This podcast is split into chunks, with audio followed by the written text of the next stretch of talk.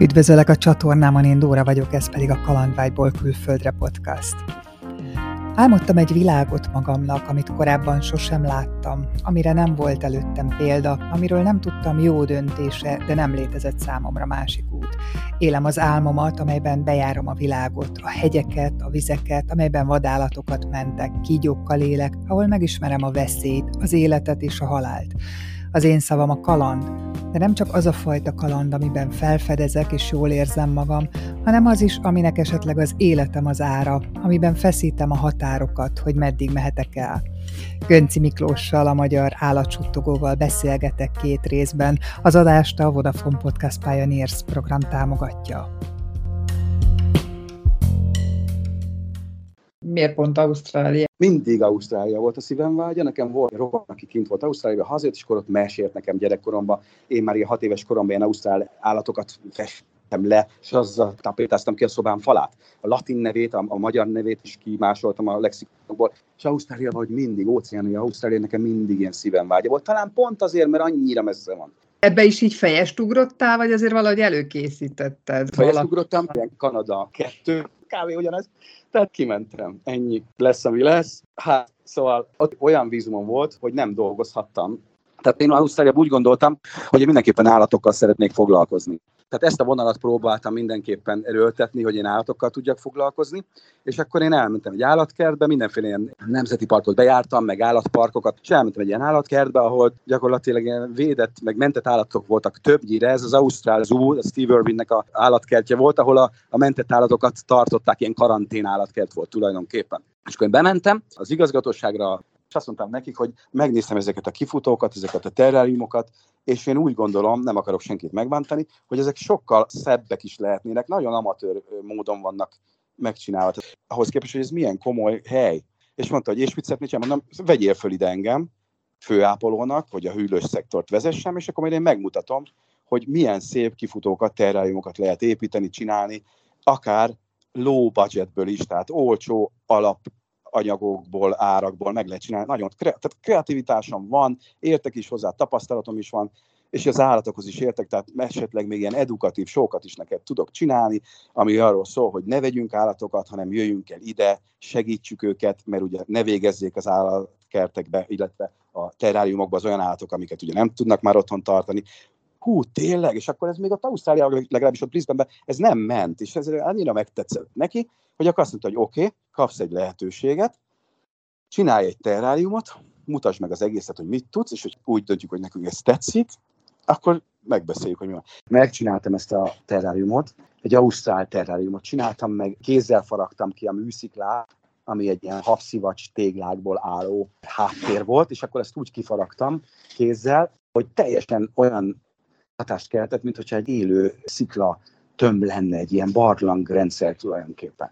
Lefestettem színbe árnyalatokkal, vöröses, feketés árnyalatokkal, beültettem növényekkel, és lefestettem az egészet, szinte parázslott a, a, a háttér, és annyira szép lett a, a terrárium, hogy hát ez nagyon megtetszett nekik, és azt mondták, hogy jó, hát akkor alkalmazva vagyok. Fú, mondom, de jó, itt már írták a szerződést. Fölhívtam ugye az agentemet, aki intéz nekem a vízumomat, és mondtam neki, hogy figyelj, kaptam szerződést, hát holnap megyek dolgozni. Azt mondja, nem, nem, hát ez nem így működik, azt mondja, nem dolgozhatsz. Tehát neked olyan vízumod hogy ha aláírod a szerződést, rögtön kiutasítanak az országból. És akkor mondom, hát kész. Mondom, akkor mi lesz? Hát azt mondja, hát ez, ez, haza kell menned, csinálunk egy új vízumot, és mondom, és ez mennyi idő? Hát ez hónapok kérdése. Tehát ezek nem fognak rám várni hónapokat. Még szponzorálni se tudnak. Mondták, hogy ők szponzorálni, de nem tudnak, mert olyan vízumon voltam, hogy nem lehetett. Én olyan handicappel érkeztem mindenhova, hogy én nem vehettem részt a Work and Holiday vízumba, mert abban az időben még a magyaroknak nem járt. Én nem kaptam olyan lehetőséget, mint a mai fiatalok, 30 éves korig, hogy mehetnek, láthatnak, dolgozhatnak. Én semmit, én hivatalosan semmit nem csinálhattam, de én úgy voltam vele, hogy nehogy már azért, mert ilyen törvények vannak, én, én kimaradjak abból, amit nekem meg kell tennem, engem nem érdekel semmi, én megcsinálom ezeket a dolgokat, és akárhogyan is, hogyha voluntáriként, ilyen önkéntesként kell ledolgoznom, az akkor is ledolgozom, érted? És akkor ezt elmondtam nekik, az én helyzetem ilyen, én nem kapok ilyen vízumot, munkavállalásit, stb. és hiába egyébként ők adtak volna szerződést, nem biztos, hogy megkaptam volna akkor se.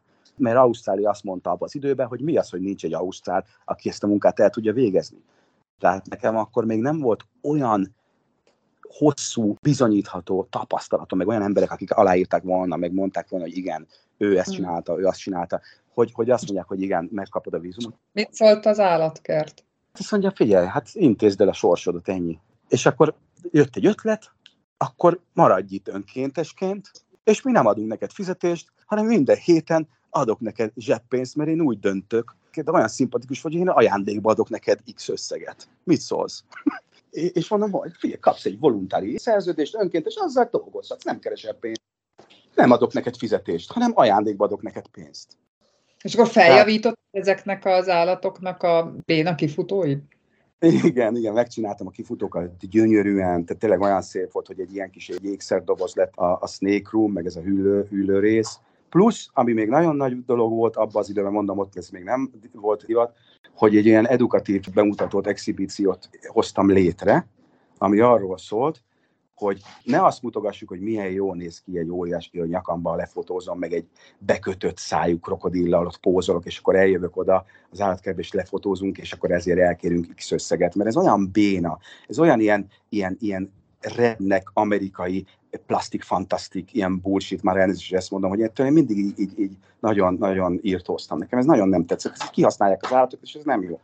Tehát én, én azt mondtam neki, hogy csináljunk egy olyan edukatív bemutatót, ahol bemutatjuk ugyan az állatokat, én ezt megszervezem, megtervezem, kivitelezem, mindent megcsinálok, de arra próbáljuk rá nevelni az embereket, hogy ne vegyenek állatokat, hanem menjenek el az állatok környezetébe, ahol élnek, a szabadba, nézzenek ott állatokat, illetve ilyen rehabilitációs központokba, parkokba, ahol támogatják az állatok túlélését. Tehát, hogy jönnek el, nézzék meg, és akkor itt lehet egy kapcsolatot teremteni, viszont ne legyen az, hogy én otthon meg akarom venni, ha kell, hanem mert ez az állat szenvedni fog a legtöbb esetben. És akkor erre fókuszáltam én rá, és ez nekik nagyon tetszett. Tanítottam krokodilokat, hogy nem kellett begumizni a szájukat, én ezt, ettől rosszul voltam. Tehát én mindig úgy voltam vele, hogyha csak úgy tudsz megfogni egy krokodilt, hogy annak be kell gumizni a száját, akkor, akkor ne fogdost. Tehát akkor nem kell megfogni. Tehát itt nem muszáj megfogni. De a pénzért ugye az ember milyen, a pénze minden. Én meg nem. Tehát én úgy voltam vele, hogy nem. Tehát én, én nem csinálok meg, mert ez etikátlan. Ez micsoda dolog az állattal szemben. Viszont, hogyha nekem olyan krokodilom van, amelyiknek szólok oda jön, és utána ölbe veszem, és én kézbe fogom, és ez az állat nyugodt, és ezt körbe tudom ott vinni az emberek, és mindenki nézi, hogy wow, ilyen is van, és, és van, akkor az, az nem etikátlan. Tehát az, az szerintem egy, ez egy oké okay dolog, mert az az állat nem szenved, nem akar menekülni, nem kell lekötni a száját, hogy ugyan már ne harapjon meg, mert nem akar, mert, mert jól érzi magát. És ez nekik nagyon tetszett. Viszont a pénz megint csak nagyon kevés volt. Ugye ebbe is nincs pénz. Viszont nagyon szerettem csinálni, úgyhogy én ezt nem is adtam föl, de emellett nekem keresnem kellett másik munkahelyet. Tehát én mondtam, hogy én csinálom, segítek meg, stb., de itt nem tudok full-time dolgozni, mert nekem kell munka. De tovább is tudtál munkát vállalni, nem? Nem tudtam elvileg hivatalosan munkát vállalni, de nagyon sok helyre hívtak, és mindenhol azt mondták, hogy nekem elintézik a vízumomat. Tehát, hogy mindent elintéznek. Ez volt a duma, hogy mindent elintéznek, aztán végül is a legtöbb helyen az volt, hogy hát nem tudták elintézni, hanem úgy tudták volna elintézni, hogy megint csak hazamegyek fél évre, esetleg, de akkor az 50-50, hogy kapok-e vízumot, vagy nem. Tehát tulajdonképpen mindenről el kellett jönnöm, mert, mert ilyen próbaidőn, mint ilyen, ilyen önkéntes tudtam dolgozni, de én kerestem mondom pénzt másik munkahelyeken is, amivel tudtam keresni pénzt megint csak, az a lakásfelújítás. Összehavarkodtam egy sráccal, akinek lakásfelújító cége volt Melbournebe, és följött Brisbanebe, és akkor mondta, hogy ő szabadságon van, és tudunk itt csinálni bizniszt, tehát ő, ővé a cég, minden az ő neve alapján megy, és én meg szerezzek házakat, szerezzek, csinálja meg az egészet. Ő néha ide utazik, mindent intéz, és akkor így tulajdonképpen ilyen közös vállalkozásba fogtunk úgy, hogy nekem saját hirdetésem volt Ausztráliában, a Gumtree, az egy ilyen oldal, ahol tudod, az emberek hirdetnek mindent. Eladó autó, munkahely, eladó kutya, tehát mindent. Tehát ez a Gumtree, ez egy ilyen nagyon, legalábbis akkor az volt. És akkor csak jöttek a melók. Nagyon sok meló jött, és akkor én ezeket csináltam, és abból úgy tudtam keresni pénzt is. Nagyon sokat utaztam. Ha már ott voltam, akkor mondom, ne az legyen, hogy én ott beállok dolgozni reggeltől estig, mert nekem nem az volt a cél, hogy, hogy harácsoljam a pénzt. Tehát engem soha nem az érdekelt, hogy harácsoljak, mindig jól jött a pénz, és mindig tudtam, hogy sok pénzt kell ahhoz keresni, hogy magamat finanszírozni tudjam, meg az álmaimat el tudjam érni, de nekem a pénz nem az elsődleges szempont volt az életemben, hanem egy fontos. Viszont ha ez megvan, ezen túl vagyunk, akkor én nem kattolok, hogy nekem még több legyen, meg hogy én csak gyarapodjak és én gazdag legyek. Engem ez soha nem vonzott. Úgyhogy én, én tulajdonképpen elutaztam az egész pénzemet, bejártam minden sarkát, az egész Cugátunak, az óceániának, Melanézia, Vanuatu, nagyon sok helyre elmentem Ázsiával, akkor, akkor érintkeztem először Ázsiával, tulajdonképpen Indonézia, Malázia, Japán, Kína, nagyon sok helyre elmentem, és beleszerettem Indonéziába.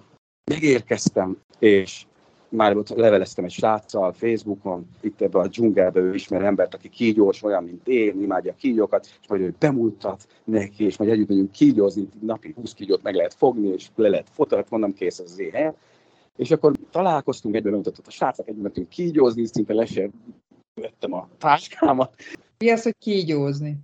A kígyózás az az, hogy megyünk, és akkor találunk egy kígyót a, a saját időhelyén, és ezt lefotózzuk, megnézzük, esetleg, hogyha bekéved a faluba, akkor kimentjük, és visszavisszük a dzsungelbe. Tehát ez a kígyózás. A dzsungelfalvak környékén járkáltunk, és akkor ahova betévedt egy ilyen mérges kígyó, oda elmentünk, megfogtuk azt az átat, és akkor elvittük a dzsungelbe, ahol, ahol biztonságba el tudjuk helyezni, úgyhogy ő is jól érzi magát, nem öli meg senki, meg az emberek se félnek, hogy esetleg lemarja őket.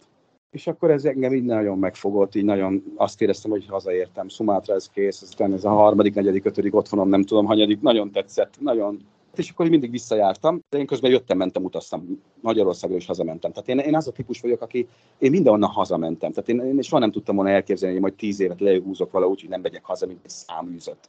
Ilyen nálam nem is jött számít. Én hazamentem onnan is, jól éreztem magam, és akkor azt mondtam második évben, hogy nagyon jó volt, nagyon szép volt, szívembe bezártam Ausztráliát, imádtam, de nekem így Ázsia annyira bejött, hogy, hogy megyek Szumátra. Szumátra, Indonézia, főleg az ilyen nem felkapott helyeket kedveltem, tehát nem Bali, ez a tipikus Bali, hogy annyit tudni kell rólam, hogy én mindig gyerekkoromban is már olyan voltam, hogy az a nép, csoport, a tömeg elindult, mint a 20-50-en, 100 jobbra, akkor én tudtam, hogy elindultam balra.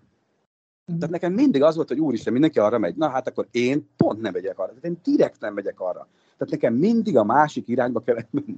Tehát én nem mentem Balira, éveket nem is jártam Balin, úgyhogy ott, ott voltam Indonéziában. Mert nem, tehát úgy voltam, hogy tudom, hogy mi van ott. Turista vakítás. Tehát nekem ez volt. Állatok is vannak, persze, meg természet, mert van. Aztán én voltam Balin, tényleg nagyon szép, tök jó, az is imádom. De érintetlen természet, hát az, hát az Sumatra. Sumatra, Jáva, Sulawesi, Celebes szigetek, tehát olyan helyek, ahol, ahol nincs akkora turizmus, viszont olyan vadon élő orángutánok. És akkor én elkezdtem ezekkel foglalkozni. Állatokat mentettem. Először kígyókat, ugye minden faluból, amit tudtam, aztán majmokat. Ezt hogy kell elkezdeni? Szóltak, hívtak téged, hogy figyelj, itt egy kígyó, gyere már. Ugye ezt a barátomat hívták legelőször, akivel én együtt csináltam ezt a, a kígyómentést, Ipolnak hívják, az indonéz Tarzan, egyébként az a neve fönt van a neten is, meg lehet találni, egy, egy ilyen full aboriginál benszülött, ilyen derékigérő hosszú hajú, köpöcsöves Borneo indián, és akkor én ő, vele mentem, és, és akkor megismertem nagyon sok embert, és akkor már hívtak ide is, oda is, és elkezdtem majmot is menteni, nagyon sok majom ugye ilyen háziállatként kikötve ketrecekbe, tehát ilyen embertelen körülmények között, és ezeket próbáltam megmenteni, rehabilitálni, és utaztam, utaztam egész Indonéziát, eljutottam Borneóra, és akkor Borneon, ami tényleg még, még jobban tényleg így távol volt, és, és nem a, a maláj részére, ez a, a Kóta kínavaló, meg, meg ezek a kucsing, amiket azért úgy ismernek a, a turisták, hanem én az indonéz mélységekbe, tehát így Sintang, meg Sinkang, ilyen, ilyen elfelejtett ilyen kanibál törzsek lakta falvakba ahol tényleg így, így élt a, a természet, és nem volt turizmus, nem voltak utak, tehát az infrastruktúra az nulla. És akkor én motorral bemotoroztam az egészet. Közben rengeteg barátra tettem szert, mondom, az ilyen helyeken én összeismerkedtem ilyen dajakokkal. A dajakok azok még a 90-es évek végéig kannibalizmust aktívan űzték, de nem full time, tehát nem 24 darab embert tettek, hanem még harcoltak, háborúztak, a másik törzsel, ez a Madura törzs, úgy hívták ezeket a más indonész törzset, ami azt hiszem, hogy Jáváról származnak, és ez a Madura, meg ez a Dayak két ilyen ellentétes törzs, ezek ölték egymást évtizedek óta már, és legutóbbi háborúk, ez a 90 94-ben talán, vagy 96-ban nem akarok hülyeséget mondani, körülbelül ekkor volt a legutolsó háború, amikor ők még lemészárolták ezeket a, a madurákat, és bizony nekem mondta személyesen a hölgy, akiknél én laktam, hogy ő a kivágott szívéből, ő nem kanibál, de ő evett. Tehát ő rendesen belállott, és megette. De mondom, hát akkor te kanibál vagy, mondom ezt, hogy de hát ő nem, de csak mert ez ilyen kulturális ez egy tradíció. Úgyhogy én ilyeneknél laktam. Tehát így kezdődött az karrierem Borneon. Viszont ez a hölgy például, meg ez a család, ők a parlamentben dolgoztak, tehát ők értelmiségek voltak. És mégis a tradíció, a kultúra, ez az egész ősi dolog, ami bennük volt, ez olyan erősen élt, hogy ő, ők ezt nem tudták illetkozni. Ezt meg is szüntették államilag, tehát nem lehet hivatalosan kannibalizmust folytatni. Egyedül Pápuán, Pápua új Guineában még van egy törzs, a Danik, ha még jól tudom, akkor ők még mai napig. Úgyhogy én megismertem nagyon sok embert, és én mindenhova úgy mentem, hogy én azért vagyok itt, hogy az állatokat segítsem. És ez tök megfogta őket, és mindenki támogatott, mindenki segített, mindenki pushingolt, menjél, csináld, ide menjél, oda menjél.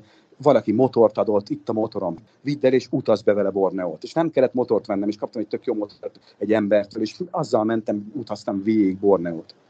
És ott mentettem főleg disznófarkú makákokat, ez a pigtail makák, ez a, nem a hosszú fark, hanem a rövid, és ez ilyen nagyon izmos, nagyon vaskos, tehát egy olyan veszélyes állat igazából, egy olyan majomfajta, amitől még az orángutánok is félnek. De miért tartották fogságban? Ezeket kiskorukban befogják, lelövik a szüleit, esetleg megeszik, mert azért ott majom kutya azért az bemegy a, a fazékba, és akkor ezek az árván maradt majmok ugye maradnak házi kedvencként, és amikor még picik, addig tök cukik, meg minden, de utána ugye már nem tudnak velük mit kezdeni, és akkor kikötik őket, meg karitkába teszik, meg hát ilyen embert, szörnyű. Hát ezt nem lehet felfogni, hogy milyen. És én ezeket láttam, és nekem ott a lelkem az így kész. Megszakadt a szívem, hogy én ezt nem bírom. Olyan nincs, hogy én arrébb nézek, és akkor ott hagyom őket. De ahhoz mit szólnak, hogy oda megy egy fehér ember Magyarországra, és elveszi tőlük a a kis kedvencet. Ugye, ú, azt szólják, hogy örültek, a legtöbb helyen a örültek, csak vigye minden. Mindenkit megharap, mindenkit megtámad, nem tudunk vele mit kezdeni. Csak vigye minden. Tehát a legtöbb helyen ez volt. Volt, ahol pénzt kellett adnom. Volt, ahol pénzt kellett adnom. Volt, ahol menekítenem kellett. De a legtöbb helyen támogatást kaptam, mert igazából nem tudtak mit kezdeni az állattal. Tehát én építettem neki a kifutót, kitaláltam, hogy akkor hogy fogom megpróbálni visszavadítani, ha esetleg meg még lehet. Mert ugye ezek társas lények, aki nagyon sokáig volt egyedül, azt általában már nem lehet, az, az már teljesen egy olyan, olyan állapotban, olyan pszichés trauma éri, hogy tulajdonképpen személyiségváltozáson megy keresztül, és egy, egy szociopata lesz, akit már nem lehet visszailleszteni a természetben. De még volt, akit lehetett. Tehát fiatal nőstényt, fiatal hímet, aki még, még olyan kis kajla, még az élete erején van, azt még lehetett. És ezt gyakorlatilag meg is valósítottam. Gibbont is, illetve makákot is, illetve orángutánt is mentettem ezek az állatok mutatnak bármiféle hálát azért, amit te teszel értük? Éreztél ilyet? Én látom rajtuk, én érzem, természetesen teljesen más, mint egy ember, de főleg a, a, a főemlősök, hát igen. Az első makák kommentésem volt Borneo, egy nőstény, fiatal nőstény, és kifejlett volt már ugyan, de annyira jó érzékei voltak, elmentünk először, ugye egy kifutót építettem neki, ott volt, én bementem, ott voltam vele, ott aludtam, együtt voltunk, mindenkit szétharapott, mindenkit megtámadott, szétmart, de vele, mondom, együtt aludtunk, tehát engem ölelt, puszít, imád. Ő tudta, hogy én akkor megmentettem. Tehát ő nem, nem egy, egy olyan szinten van, hogy, hogy csak úgy megy, és nem tudja, hogy mi történik, hanem abszolút pontosan tudta, érezte, és látta, hogy mit történik. Úgyhogy azt tudta, hogy meg lett mentve, el lett onnan hozzá, és egy jobb életreményében itt van. És akkor egy nagyobb kifutóba, nem kalitkában, nem kifutóba tartottam először, de a hámot még rajta hagytam, levettem róla ezt a kötelet, de a hámot rajta hagytam, hogy azért meg lehessen még fogni, mert nem ismertem az állatot, hogyha esetleg akármi van, megtámad valakit, akkor azt meg tudjam fogni. És rátettem egy ilyen hosszú kötelet először, elmentünk sétálni az erdőbe, fölengedtem egy picit a fára, akkor vissza, láttam, hogy milyen növényeket, milyen rügyeket, milyen gyümölcseket ő szépen megtalál, megfogja esetleg pondrókat, rovarokat, ás, benyúl az odvakba. Tehát ő van nagyon jó túlélési ösztönei voltak, nem volt még teljesen bekattamva, és akkor utána már végén pórázékül mentünk, ült a nyakamba, mentünk az erdőbe, elment 100 méterre, 50 méterre, 200 méterre, visszajött, vissza a nyakamba hazamentünk, tehát így.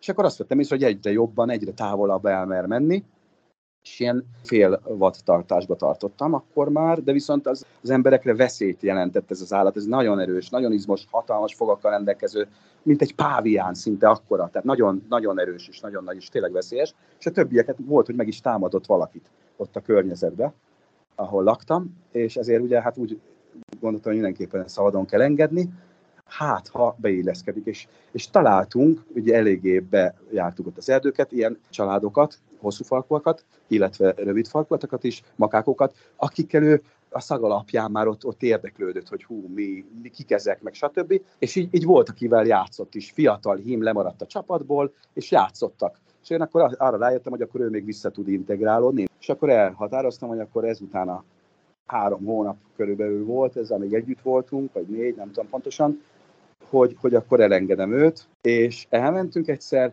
és egy ilyen rambókéssel, ami volt nálam mindig, azt, azzal így levágtam a hátáról ezt a hámot, egy ilyen kötél keresztbe volt így igazából, hogy kötve, az volt a hám, és ezt levágtam, és ő fölment az egyik fára, a fa tetejére, így rám nézett, de ez körülbelül úgy kell elképzelni, mert ez így maradt így meg bennem, hogy mint a majmok bolygójából, amikor a gorillának az az arc mimikája, hogy, hogy abban minden benne van, tudod, hogy, hogy minden, hogy amit el akar mondani, hogy ránézett az ember, és nem szólal meg, de, de úgy látod a szeméből, hogy, hogy köszönöm, meg hogy ennyi volt, és így letépte magáról ezt az egész, így ledobta ilyen undorral, és így rám nézett, még nézett egy pár másodpercig, és akkor így tovább illant, tovább ment, és akkor én megmondtam a haveromnak, hogy na, húz bele, motorral voltunk, mondom, menjünk gyorsan, hátra sem néztem, és akkor ott hagytuk tőle, és ő meg így elment. És igen, van bennük, van bennük hála, biztos, hogy van bennük érzés, hála, tudat van mindenképpen, főleg a főemlősökben, száz százalék tehát úgy, úgy közel kerültem az ilyen jó dolgokhoz, ami számomra jó volt, tehát hogy el tudtam intézni ilyen-olyan dolgot, hogy, hogy ezeket esetleg elkopozni és megmenteni. Tehát nem csak a magyar gyerek volt, aki, aki jött és akkor itt okoskodik, hanem volt már egy ilyen kis kapcsolatrendszerem, ahol, ahol tudtak engem támogatni. Ezt valami módon nyilván tartod, vezet naplót mondjuk, ahol írod, hogy hány állatot mentettél már meg? Mennyi köszönheti neked a szabadságát? Nem, soha nem írtam, soha nem írtam le. Ezek megvannak az én memóriámban, illetve le vannak videózva, fotózva a legtöbb, tehát szinte mindegyik, 90%-a a munkásságomnak, de nem írogatom, meg nem számolgattam soha. De egy nagyságrendileg mit satszolsz? Hát azért, amikor még, még csak így csináltam, tehát még ilyen amatőr szinten, mert azért ez még mind amatőrség volt, akkor még azt tudom mondani, mit tudom én, ilyen száz állat, max. Hm. Utána aztán, amikor már industriába kezdtem el nyomni, hát ott már azért megnőttek a számok, de hát azt már nem egyedül, hanem ott már komoly háttér csapat munkának köszönhetően tudom csinálni, most tartok.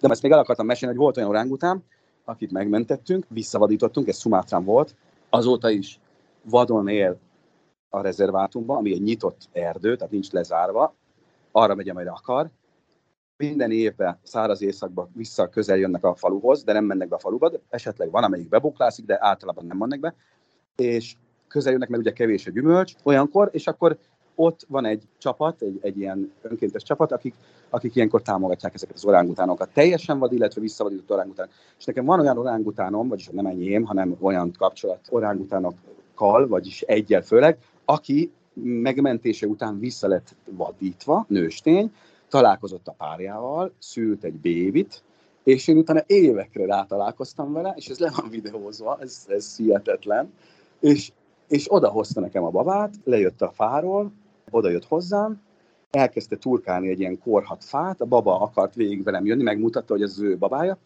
és ott a korhat fával a pondrókat ott kereste, evet, hozott egy mangót le a fáról, és megetetett vele engem, így hálából, odaadta nekem, és egyél, és így oda tartja az, az arcomhoz a számba, az oráng utána a mangót, és akkor utána, hát én nem ettem meg, de megsimogattam, így néztük egymást, így van egy ilyen szemkontakt, nagyon-nagyon mélységes érzelmeket lehet az orángutánok szeméből, meg főleg a főemlősök szeméből ugye kiolvasni, meg, meg ők ezt érzik is, meg vannak érintések, megfogja az ujjamat, és akkor két percig így tartja, és így nézi a szemem, és így a mélységekbe így belát. És akkor utána elment. Tehát ilyen dolgok történtek meg velem, amit, tehát azt mondom, hogy én, én erre születtem, nekem ez a legfontosabb. Tehát, hogy ez megtörtént velem, meg hogy a vaddelfinek, mindegyiket névről ismertem, és oda jöttek, és jó, hogy persze az más volt, mert ott a kaja miatt, de akkor is, tehát, hogy velem ilyen dolgok megtörténnek, Én úgy érzem, hogy én, én már most olyan életet éltem eddig is, ami, ami az álmaimba se jött volna elő. Tehát ilyen magaslatokig nem jutottam talán még az álmaimba se. De mi a módszered? Miért van az, hogy egy krokodilt valaki csak legumizott szájjal tud megfogni, neked sikerül, a kígyó az mást halálra mar, te könnyedén megfogod, kiveszed, elteszed, odébb rakod, meg egy majom mondjuk a gazdáját szétmarja, de neked meg majd, hogy nem szót fogad, szóval mi a titka ennek? Mi a titkod? Én nagyon úgy érzem, hogy ez a, ez a mélységes szeretet, tisztelet, őszinteség, amit az állatok százszázalékosan megéreznek, a feromonok, a vibrációk, amiket te kibocsájtasz, annak következtében, hogy mit érzel, az érzelmi megnyilvánulásod, ami nem csak az arcodról, hogy mosolyogsz, mert az lehet fék, kamu mosoly, hanem az, hogy te odaállsz egy állat elé, és az az állat levetkőztet téged lelkileg, illetve, illetve érzelmileg, és azt pontosan tudja, hogy te mit szeretnél, mit érzel, és milyen indítatásod van vele szembe. Ez az egyik. Ez három dologból tevődik össze, én úgy gondolom, érzem. Ez az egyik, ez a legfontosabb. Második, ugyanolyan fontos, az egónak a teljes mértékű háttérbeszorítása, föladása. Tehát amikor az ember azt mondja, hogy itt az egóm, ezt leteszem az asztalra, és megyek tovább, akkor ha ez a másik két dolog is, amit még a harmadikat el fogom mondani, működik, akkor az, az egész dolog működik. Mindenki, illetve a legtöbb ember, 99,9%-a félti a saját életét. Természetesen én is, hát én nem őrült vagyok, aki elé megy a uratnak, hogy na majd én, engem nem érdekel, nem. De viszont amikor én állatokkal foglalkozom, akkor nekem megszűnik az, hogy ego, hogy én ki vagyok, és nem érdekel az, hogy velem mi lesz, hanem csak az érdekel, hogy az a kommunikáció, az a segítség, az a touch, az a, az a momentum, az a, az a mentés, teljesen mindegy, létrejöjjön. És ezt az állatok olyan szinten fogadják, hogyha, tehát most jön a harmadik, hogyha erre van egy megfelelő, veled született, talán tehetség, érzék, skill, egy, egy olyan dolog, ami benned van, amit úgy, csak úgy benned van, mert te, van, aki szakácsnak született, a világ legjobb szakácsa, valaki a világ legjobb festője, valaki a világ legjobb szobrásza, valaki a világ legjobb takarítónője. Mert ő azt tudja olyan szinten, hogy azt senki más a világon nem tudja. Vagy nagyon kevesen. Tehát szerintem mindenki valamire született. Nekem annyi szerencsém van, hogy talán nagyon korán tudatosult bennem, nagyon korán észrevettem, rájöttem, hogy én mit akarok, én mire születtem, és én miért, miért jöttem ide, miért születtem meg, miért vagyok itt. És erre rájöve, ez automatikusan magával vonza azt, hogy az egómat, pedig nekem nagyon nagy egóm volt, ugye fiatal koromban, hú, pénz, zene, csillogás, ezt egy háttérbe szólítsam, ne érdekeljen, és mi van akkor, hogyha lemarad ez a mérges és meghalok? Hát akkor ez van, ez ezzel jár, benne van a pakliba, nem sírunk, megyünk tovább, csináljuk. És ezt olyan komolyan, ezt nem mondtam én senkinek, nem tetováltattam a hátamra ezt, ezt éreztem. És amikor az első alkalommal ez így megtörtént, és ez a varázslat, hogy az az állat nem harapott meg, nem mart szét, hanem így működött, akkor még nagyobb bátorsággal dobtam Sok. le az egómat, és csinálom, csinálom, csinálom. Még egy nagyobb állatnál, emlősnél, hüllőnél érthető, vagy, vagy, vagy el tudom hogy van ez a fajta rezgés, de én olvastam, hogy aludtál mérges pókokkal teli sátorba, én pókfóbiás vagyok, tehát ezt el nem képzelni, hogy ott van velem egy légtérbe egy pók, és én mélységes mély álomba tudjak merülni, miközben, ha rosszul mozdulsz, mondjuk agyon csíp. Ez hogy van? Hát igen, ez mondjuk tényleg, tehát a pók azért tényleg olyan, hogy nagyon ilyen rezgésekre nagyon odafigyel. Hát én nekem annyi szerencsém, hogy én tudok úgy is aludni, hogy így, tehát én például fölkelek óra nélkül. Tehát én kialszom magam, én, én pihenek, de én, hogyha például mérges pókok vannak körülöttem, akkor én úgy tudom azt, hogy ott az van, tehát akkor ott nem nincs nagy hancúrozás, meg mozgás, tehát ott lefekszem és kész, ott elalszom. Tehát ott az a lényeg, hogy ne feküdj rá a pókra, tehát ott nem mozgolódj. És ha ő mozog? Hát, az, hogy rád megy egy pók, soha nem fog megmarni. Semmi. Ezt meg is, be is bizonyítottam. Ausztrália legmérgesebb pókét is a kezembe vettem, magamra tettem, mászkáljon rajtam, megmutattam az embereknek a, a parkban is, tessék, itt van. Ha nem bántod, nem mar.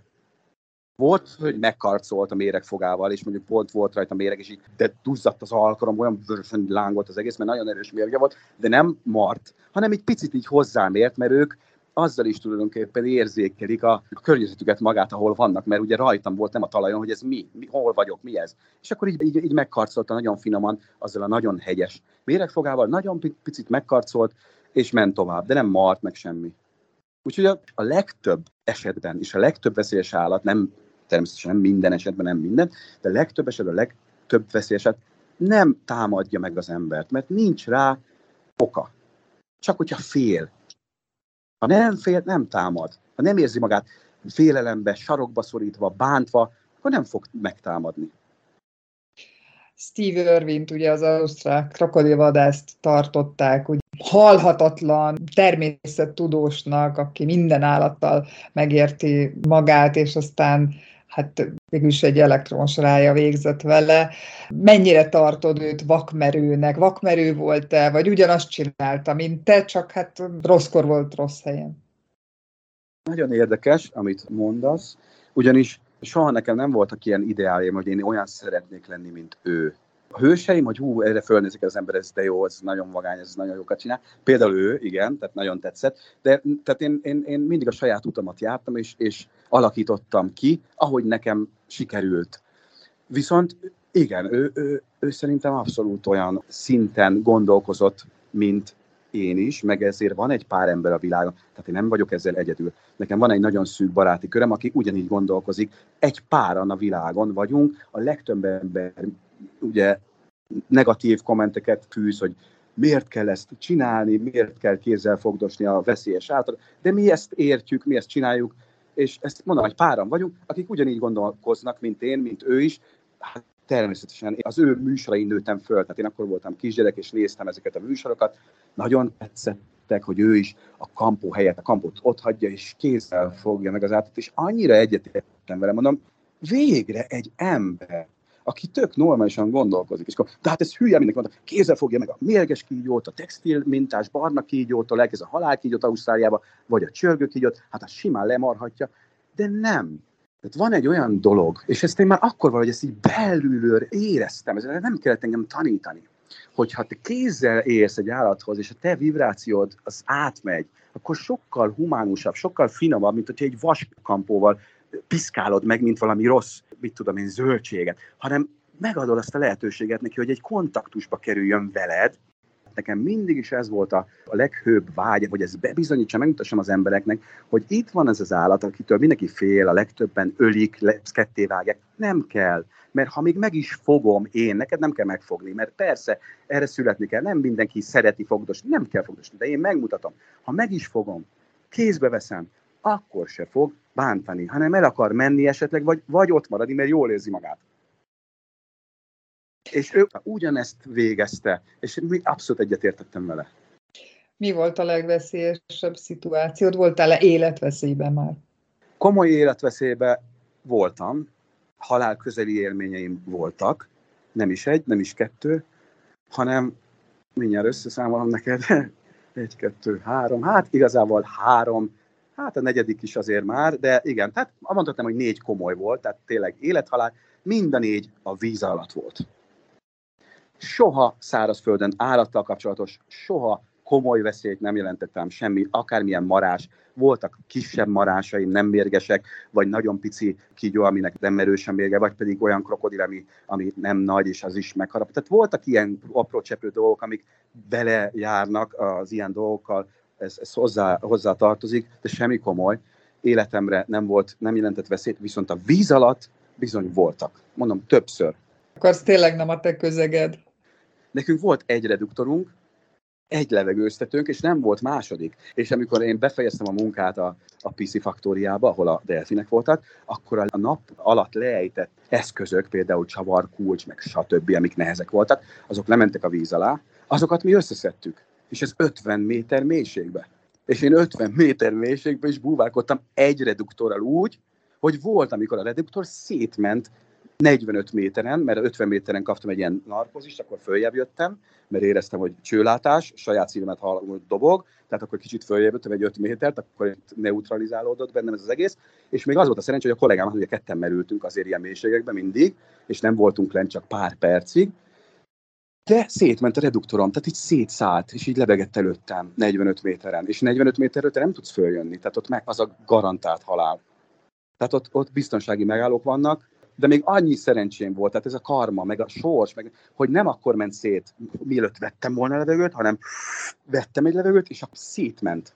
Tehát még annyi volt bennem, hogy egy pár másodpercig én még ott levegővel voltam, és akkor itt szépen engedtem ki, kollégám hátra nézett, látta, hogy baj van, mutatta, hogy nyugi, elkapott, én teljes mértékben átadtam magam az érzésnek, én nem pánikoltam, hanem akkor tudtam, hogy minden rendben van, kollégám tapasztalt búvár szintén, és akkor adott nekem levegőt, mondta, hogy nyugi, fölmegyünk, megállunk, megcsináljuk a, a biztonsági megállót, a, a, a fölsőt, és kész, és fölmentünk. Tehát ezt az egyik halálközeli élménynek mondhatnám.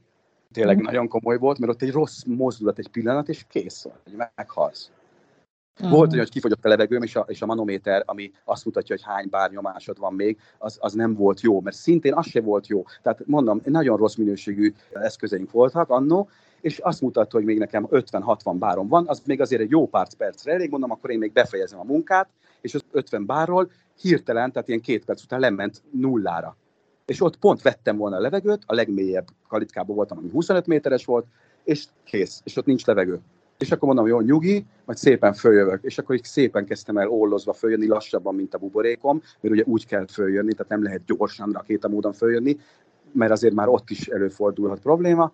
És akkor a körülbelül a közepénél ott már, már nem bírtam, tehát kész, mert ott már nem volt levegőm, tehát ott, ott nem kaptam akkor be egy nagy adag levegőt, hanem mielőtt vettem volna, kifogyott. Tehát ott az volt, nem voltam rákészülve semmilyen szinten, és akkor olyan 10 méteren már nem bírtam, és akkor már tényleg kiköptem a számból a reduktort, és akkor már vizet levegőztem be, és úgy értem föl, hogy rakétába ad így föl, és akkor mondom, lesz, ami lesz. És ott tényleg lepergett szintén előttem az életem abba a pár másodpercben. Tehát ez szó szerint értsd. Megszülettem, gyerek voltam, felnőtt, és akkor, akkor rájöttem arra megint, hogy miért vagyok én itt. Miért nem tudok én normális életet élni. És ez körülbelül két percig tartott, akkor rendbe jöttem, fölmasztam a hajóra, mentem tovább, csináltam, átvettem a másik palackot, és ez így elmúlt, és így éltem tovább az életemet, és akkor volt még egy pár ilyen. Ja, igen. Mert ez így benned van, hogy miért nem élsz rendes életet? Hát amikor ilyen szituációba keveredtem, akkor mindig előjött bennem, hogy miért kell nekem ezt hmm. csinálni vajon? Ilyen, ilyen nagy kérdőjel. És ugye hmm. nem tudok választani, tudod? De ugyanakkor, amikor ez így minden megtörténik, rendben, stb., akkor belátom azt, hogy ez benne van a pakliba, és minél idősebb vagyok, minél nagyobb tapasztalattal rendelkezem, annál jobban ezt megértem, és annál kevésbé hisztizek én ezen. Tehát én nem panaszkodom, nem, ez, ez benne van a pakliba, és ez, ez így van. Ennyi. Mindenkinek más van megírva. Amennyire tudom, most Indiában élsz, és a világ egyik legnagyobb állat menhelyét csináljátok. Ez milyen stádiumban van? Mesélj erről.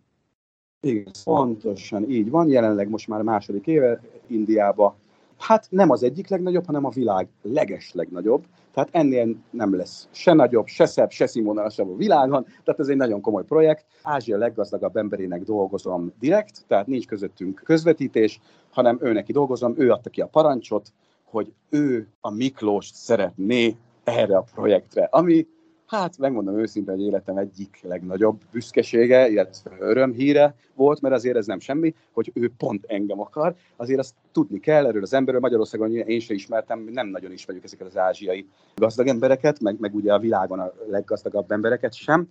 Papíron azt hiszem, hogy talán a hatodik vagy a hetedik, de egy Ázsia leggazdagabb ember, egy hivatalosan is, indiai. Tehát ő mindenből a legjobbat, a legszínvonalasabbat, a legdrágábbat és, és a legtutibbat akarja, és ezáltal ő körbevette magát egy olyan csapattal, négy felsővezető igazgatója van ennek az egész cégnek, minden szekcióra jut egy. Van, aki a nagymacskákért fel, valaki a főemlősökért, illetve valaki a madarakért, illetve valaki a hüllőkért. És a hüllőkre való pozíciót, ezt én kaptam meg. Tehát én, ezt én nem pályáztam.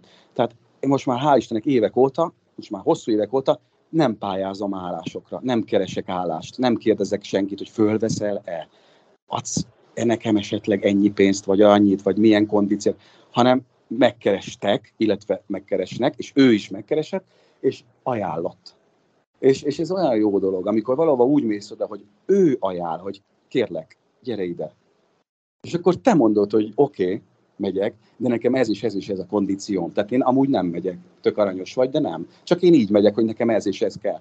És hogy persze, hát ez természetes, gyere, ennyi, mit szeretnél, az lesz. Ezt lehet tudni, hogy milyen kondíciókkal mentél hozzá? Lehet tudni, én ezelőtt az emírségekbe dolgoztam, ott az Alain Zoo Expansion Projectnek voltam a project managere, ez egy ilyen hatalmas nagy állatpark, ahol volt egy kiterjesztés, egy expansió, egy expansion, ami arról szólt, hogy megcsinálják a világ legnagyobb ember által épített szafariát, amin belül védett, illetve mentett állatok lesznek elszállásolva. És onnan kaptam egy állást, megint csak helyettesítésre mentem egy hónapra, és én ott tanultam ki a szakmát. Egy hónap alatt nekem adtak annyi tervrajzot, amiből nem láttam ki, azt sem tudtam, hogy hogy kell megnézni ezeket a tervrajzokat, és azokat megoldottam a hónap alatt, és azt mondták, hogy sőt, csináltam új dizájnokat, terveztem új kifutókat, és beleadtam apait, anyait, éjjel-nappal dolgoztam, fölvettem rengeteg emberrel, nagyon komoly tudású emberekkel a kapcsolatot, konzultáltunk, beadtam ilyen beadványokat, és akkor azt mondták, amikor visszajött az az ember, akit én helyettesítettem a szabadságról, akkor azt mondták, hogy te olyan sikeresen végezted ezt a munkát, hogy a sejk, aki ez az egész park, az Arab Emírség leg, leggazdagabb sejke egyébként, gazdagabb, mint a Dubai, ő azt mondta, hogy, hogy ilyen ember kell nekünk, ki ez a magyar gyerek, maradjon már itt, és akkor ott tartottak. Mert közben benne volt egy másik projektben, ugyanez a cégen belül, Etiópiába építettük meg Afrika legszínvonalasabb parkát, ahol szintén mentett állatokat szállásoltunk el, és akkor én oda voltam destinálva. És akkor mondtam, de hát az Etiópia, nyugodtan maradj itt, csináld ezt, és közben online pedig támogatod azt a csapatot, beadod a beadványokat, dizájn, amit akarsz, de helyileg itt vagy. Mit akarsz? Mondom, maradok. És ott maradtam. És befejeztem a projektet, és ott is az volt, hogy nagyon-nagyon jól kerestem, mindent megkaptam, amit ugye szemszájnak ingerek, és amikor fél évben volt még hátra a projektről, akkor kaptam telefont Tinderből, és azt mondták, hogy végig évek óta most már a munkásságomat, tudják, hogy ki vagyok, ők mindent tudnak rólam, hú, ez egy kicsit ijesztő volt, ki ez az ember, tudod? És akkor mondták, hogy ki ott egyből lecsekkoltam, researcholtam, Jézusom, mondom, hát hogy ő mindent tud, és akkor nyugodjak meg, mert ő mindenből a legjobbat, és akkor ő személy szerint azt mondja, hogy engem szeretne. Hát ez engem úgy, tehát annyira jól esett, hogy én vagyok a legjobb, egy magyar srácra. Érted? Én, én nem végeztem el a, a zoológiát. Nem vagyok hivatásos zoológus, de mégis annyira tetszett neki az a dolog, vagy azok a dolgok, amiket csináltam, illetve a hozzáállás, azt mondta, hogy a hozzáállásom, látta rólam készült videókat, beszélt emberekkel, hogy miket hoztam létre, és nem óriási dolgokról beszélünk, mint például az elejénzó, hanem az ilyen állatmentések. És azt mondta, hogy gyere ide, és majd írd le papírra, hogy mit szeretnél, mennyit, hogy, és akkor én aláírom. Nekem sofőröm van, nekem öt személyzetem van, aki takarít, főz, mos, fodrász, aki csak nekem van ott, van egy kis villánk, amiben lakunk, minden ellátás, étel, ital, takarítás, minden nap ágyneműcsere, minden teljesen ingyen és bérmentve. A főnök saját városában. Szóval úgy hívják, hogy Realens Township, ez egy ilyen hatalmas nagy 50 km széles város, és az indiai Air Force őriz minket, különböző ilyen checkpointok vannak, ilyen sorompók, gépfegyveres őrök vannak, nem jöhet be senki, csak mi, akik ott élnek, ott dolgozunk, nekünk nyílnak a sorompók, amikor meglátnak ezek a katonák, mindenki hattárba vágja magát, tisztelegnek, és olyan tisztaság van nálunk, nem lehet dohányozni, nálunk 30 lehet menni maximum az utakon, hogy még egy gyíkot se üssünk el. Northeast Indiáig, mindenfele járom Indiát, de hiába Indiában egy külön buborékban élek, ahol a család él, és saját olimpiai medencéink vannak, saját bevásárló központjaink vannak, mozival, saját McDonald's-al. Elképzelni se lehet ezt. Nagyon durva. Szüleid voltak már ott? Még nem, még, még egyelőre nem, mindig mindenhova jöttek és meglátogattak. Majd talán idén, mert eddig ugye hát nagyon-nagyon sok volt a munka. Itt az van, hogy én úgy dolgozom itt is, ahogy nekem tetszik, tehát én mondtam, hogy figyeljetek, én úgy jövök ide, nekem vannak kondícióim, és ez nem csak anyagi, hanem én egy olyan ember vagyok, hogy én mindent megteszek, de én ezt nem viselem el, hogyha valaki rajtam uralkodni próbál, beosztani, hogy ezt csináld meg, azt ilyen nálam nincs. Tehát ez nem, nem működik. Én ezt így, így lelkileg nem tudom földolgozni, úgyhogy nekem, nekem teljes szabadság kell, hogy én azt csináljam, amit akarok, és ahogy én akarom. És akkor ezt is megkaptam, nekem nem kell mondani, hogy én mit csináljak, meg mit nem, én magamtól csinálom a projekteket, találok ki dolgokat, fölterjesztem, és akkor tetszik, megcsináljuk, ha nem, akkor semmi baj, a folyamat az megy tovább, és az első évem az azért az nagyon az volt, hogy reggeltől estig ment a meló nekem, és nekem időm nem volt ilyen óriás projektek vezetése mellett, ennyi munka mellett, hogy jut időd családra? Mit lehet tudni rólad egyáltalán? Nős vagy, van egy gyermek?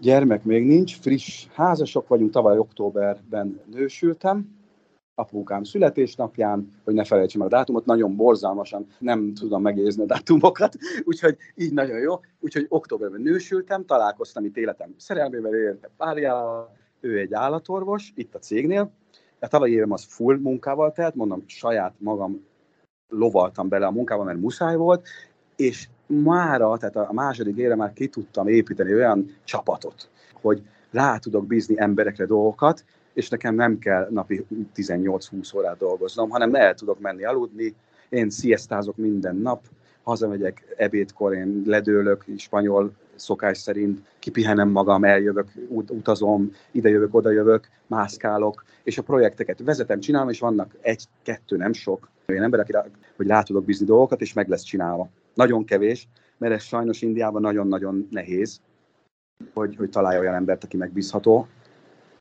két százaléka körülbelül, vagy három igen, és a 97 az, az abszolút nem, nem lehet. Tehát hiába mondja, hogy igen, uram, meg lesz csinálva, nem lesz. Elfordulsz, és már nem, tehát nincs megcsinálva. Tehát borzalmasan nehéz ennyi emberrel bánni, úgy, hogy, azért szeressenek, meg akarják is csinálni, de én mindig próbálok lelkileg rájuk adni. Olyan építő meetingeket próbálok tartani, ahol nem azt mondom, hogy hó, nekünk ezt kell harácsolni, meg, meg a GDP, hanem hogy próbáljanak meg belegondolni az állatok sorsába. És hogy mekkora dolog, hogy ők itt lehetnek. És hogy ők csinálhatják. És én amikor fiatal voltam, én bekentem magam azzal a sárral, ami tulajdonképpen a krokodil ürüléke, meg a sár volt, hogy én úgy örültem, hogy én a krokodilok között lehetek, hogy örüljenek már ők is, érezzék már ezt, hogy mekkora dolog ez. És hogy, hogyha imádják, és hogy csinálják, akkor a karma, ugye India karma, hát ők ebbe hisznek, én is.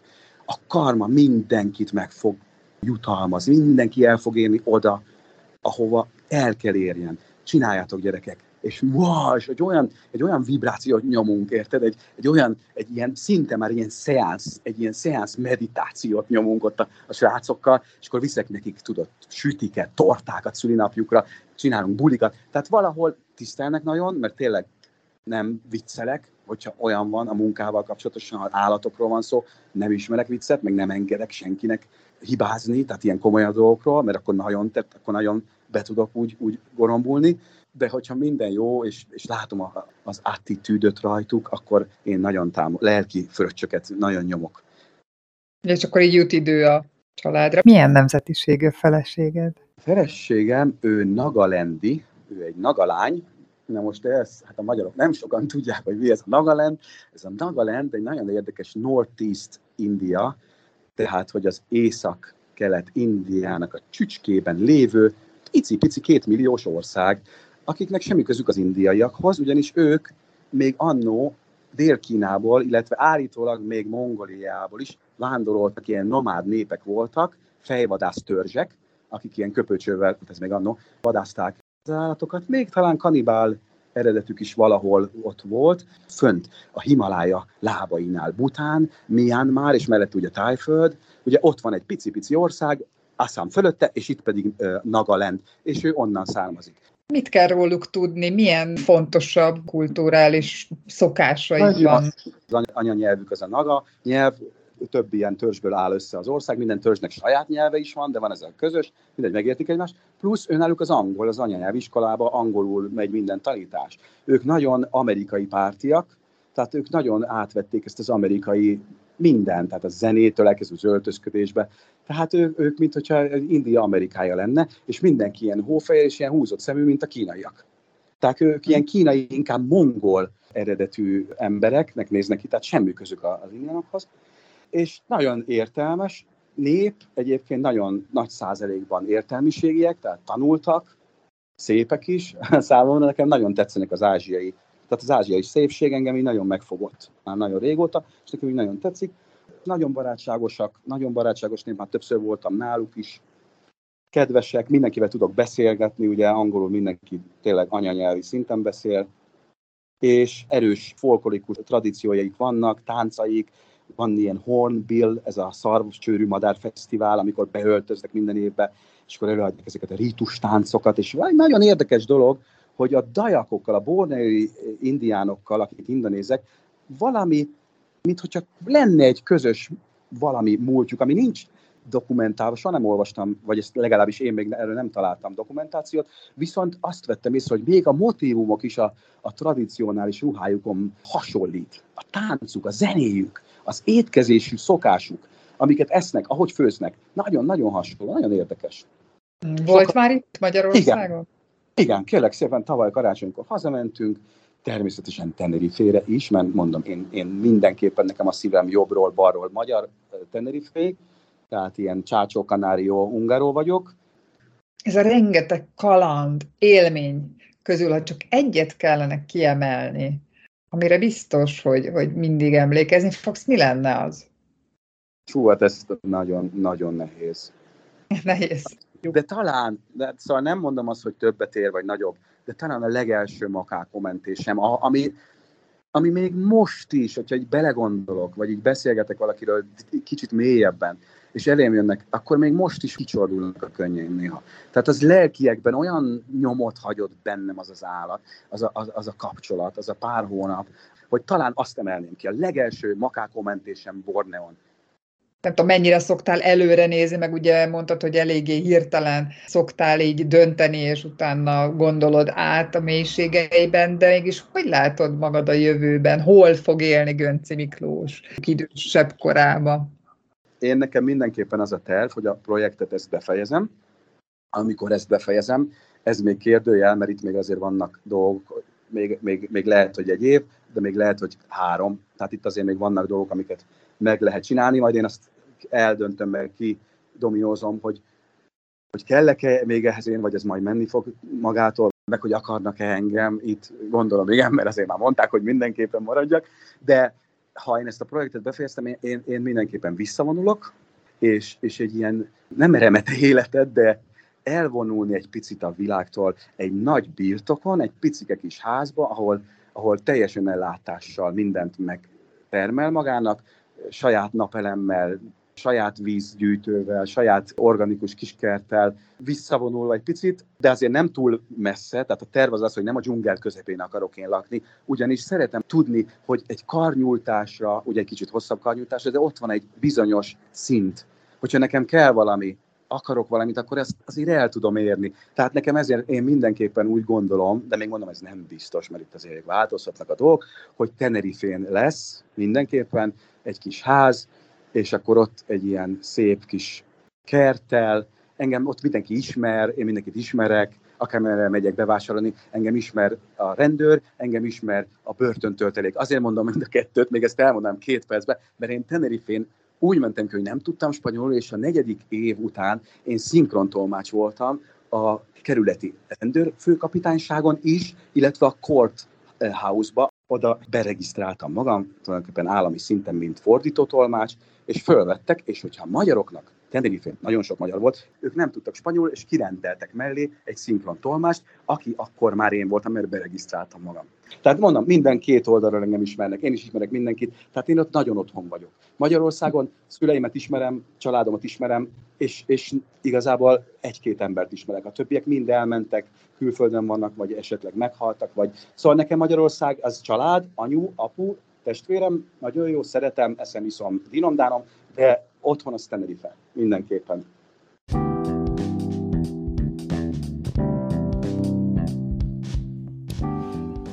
Remélem, hogy tetszett az adás.